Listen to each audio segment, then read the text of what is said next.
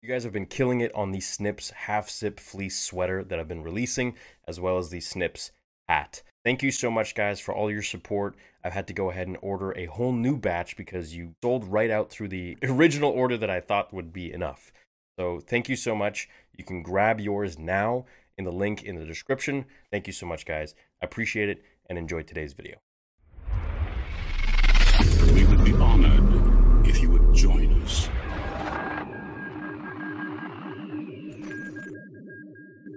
All right, so here's something I've seen quite a bit of, and you know, comments and Twitter and all that stuff, or X, I guess you could call it, is a lot of people are kind of nitpicking, or well, not nitpicking, but criticizing the acting in the Ahsoka show, saying, you know, Dave Filoni can't direct. He, you know, everyone has got the personality of cardboard, or you know, blah blah blah blah. And to that, I have to say that we kind of have to remember the prequel trilogy, okay? And this is something that a lot of the people that criticize the prequels said. Oh, they don't know how to act. There's no emotion. There's no nothing. There's a reason for this and a lot of people didn't understand that the way Hayden Christensen acted as Darth Vader wasn't because he was a poor actor, it was quite on the contrary. It was because he was such a good actor that he literally forced no emotion out so that when he would speak, it would translate better to when Darth Vader would speak, and it would be very, the cadence was the same and the emotion was the same. And it was supposed to be this kind of sentence structure where we would be able to see that in Vader's speaking. Yes, my master.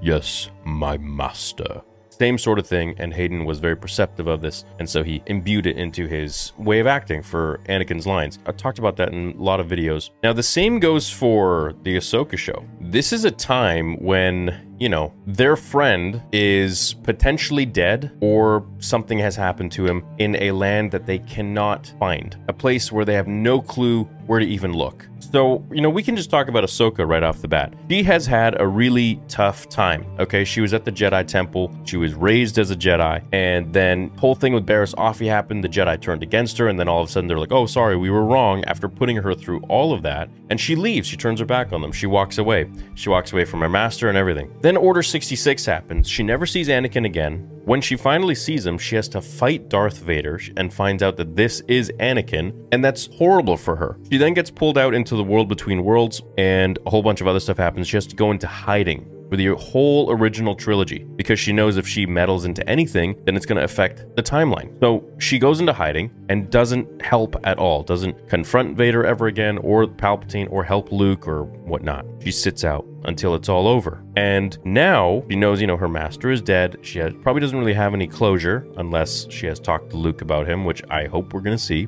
And now that they're kind of feeling like, oh, maybe there's a little bit of hope, frickin' Thrawn is around, and he's bringing around these two dark Jedi, Baylan and Shin Hati. And then there's Morgan Elsbeth, who's a Night Sister, one of the most powerful things in this galaxy, and maybe even the other one that Dave Filoni's created for us. And they have to go on this sort of Easter egg hunt to find the map and then eventually go and save Ezra in this whole other galaxy. I mean, I'm not going to be too excited if that was my life too, and that's the present day. So I'm not going to be all like, yeah, we need to go and get him. Let's go. Woo. You know, she is not a Jedi and she's not a Sith, so her emotions are very much like her master. And it's supposed to be reciprocated and shown in this kind of way that Ahsoka is very much Anakin. He is very conflicted, and we can see that. There is conflict of some sorts in her. You know, there is some sadness or anger or whatever it might be that's brewing within her but she doesn't show it, and she does a much better job of controlling her emotions than Anakin ever did in a million years, even Luke. So, you know, until he became more of a Jedi Knight. But that's the thing is that Ahsoka's character arc was so great in the animations that once she's now at this level where she's much more of a prestigious force user, we could call it, much more experienced,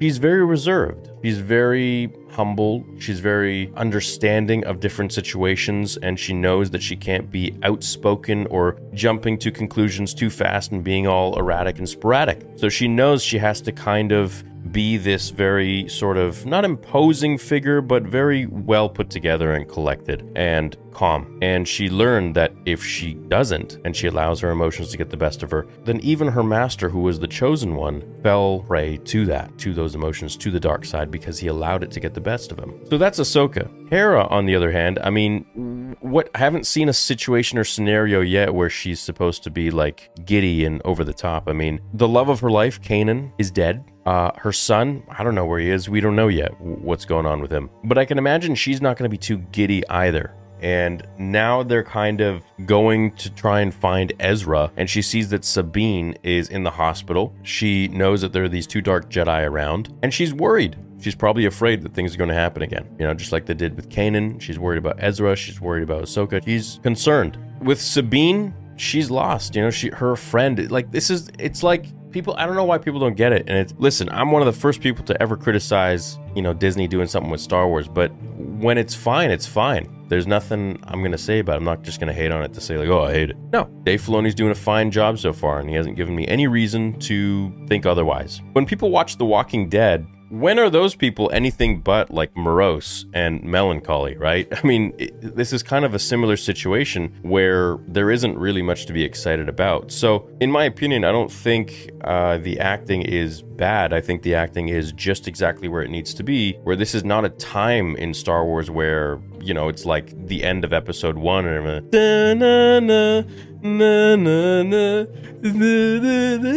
Na, no, it's, that doesn't happen. Or you know, the end of Return of the Jedi, where it's the same sort of thing, and all the galaxies, all the all the planets in the galaxy are see all the galaxies. I'm starting to think of already like in, interdimensional, going into different galaxies, like what Dave's created, which I'm really excited for it, and I hope it's going to be something really cool. So it, it's not really an exciting time in Star Wars. They're not going to be all like hurrah, right? So that's my explanation of it. That's my understanding of it. And, you know, if everything is going to be great and happy, and then they're still kind of like, hmm, yes, well, I don't really know.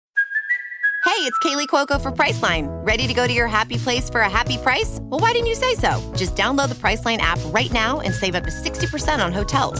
So, whether it's Cousin Kevin's Kazoo concert in Kansas City, go Kevin, or Becky's Bachelorette Bash in Bermuda, you never have to miss a trip ever again. So, download the Priceline app today. Your savings are waiting. Go to your happy place for a happy price. Go to your happy price, Priceline.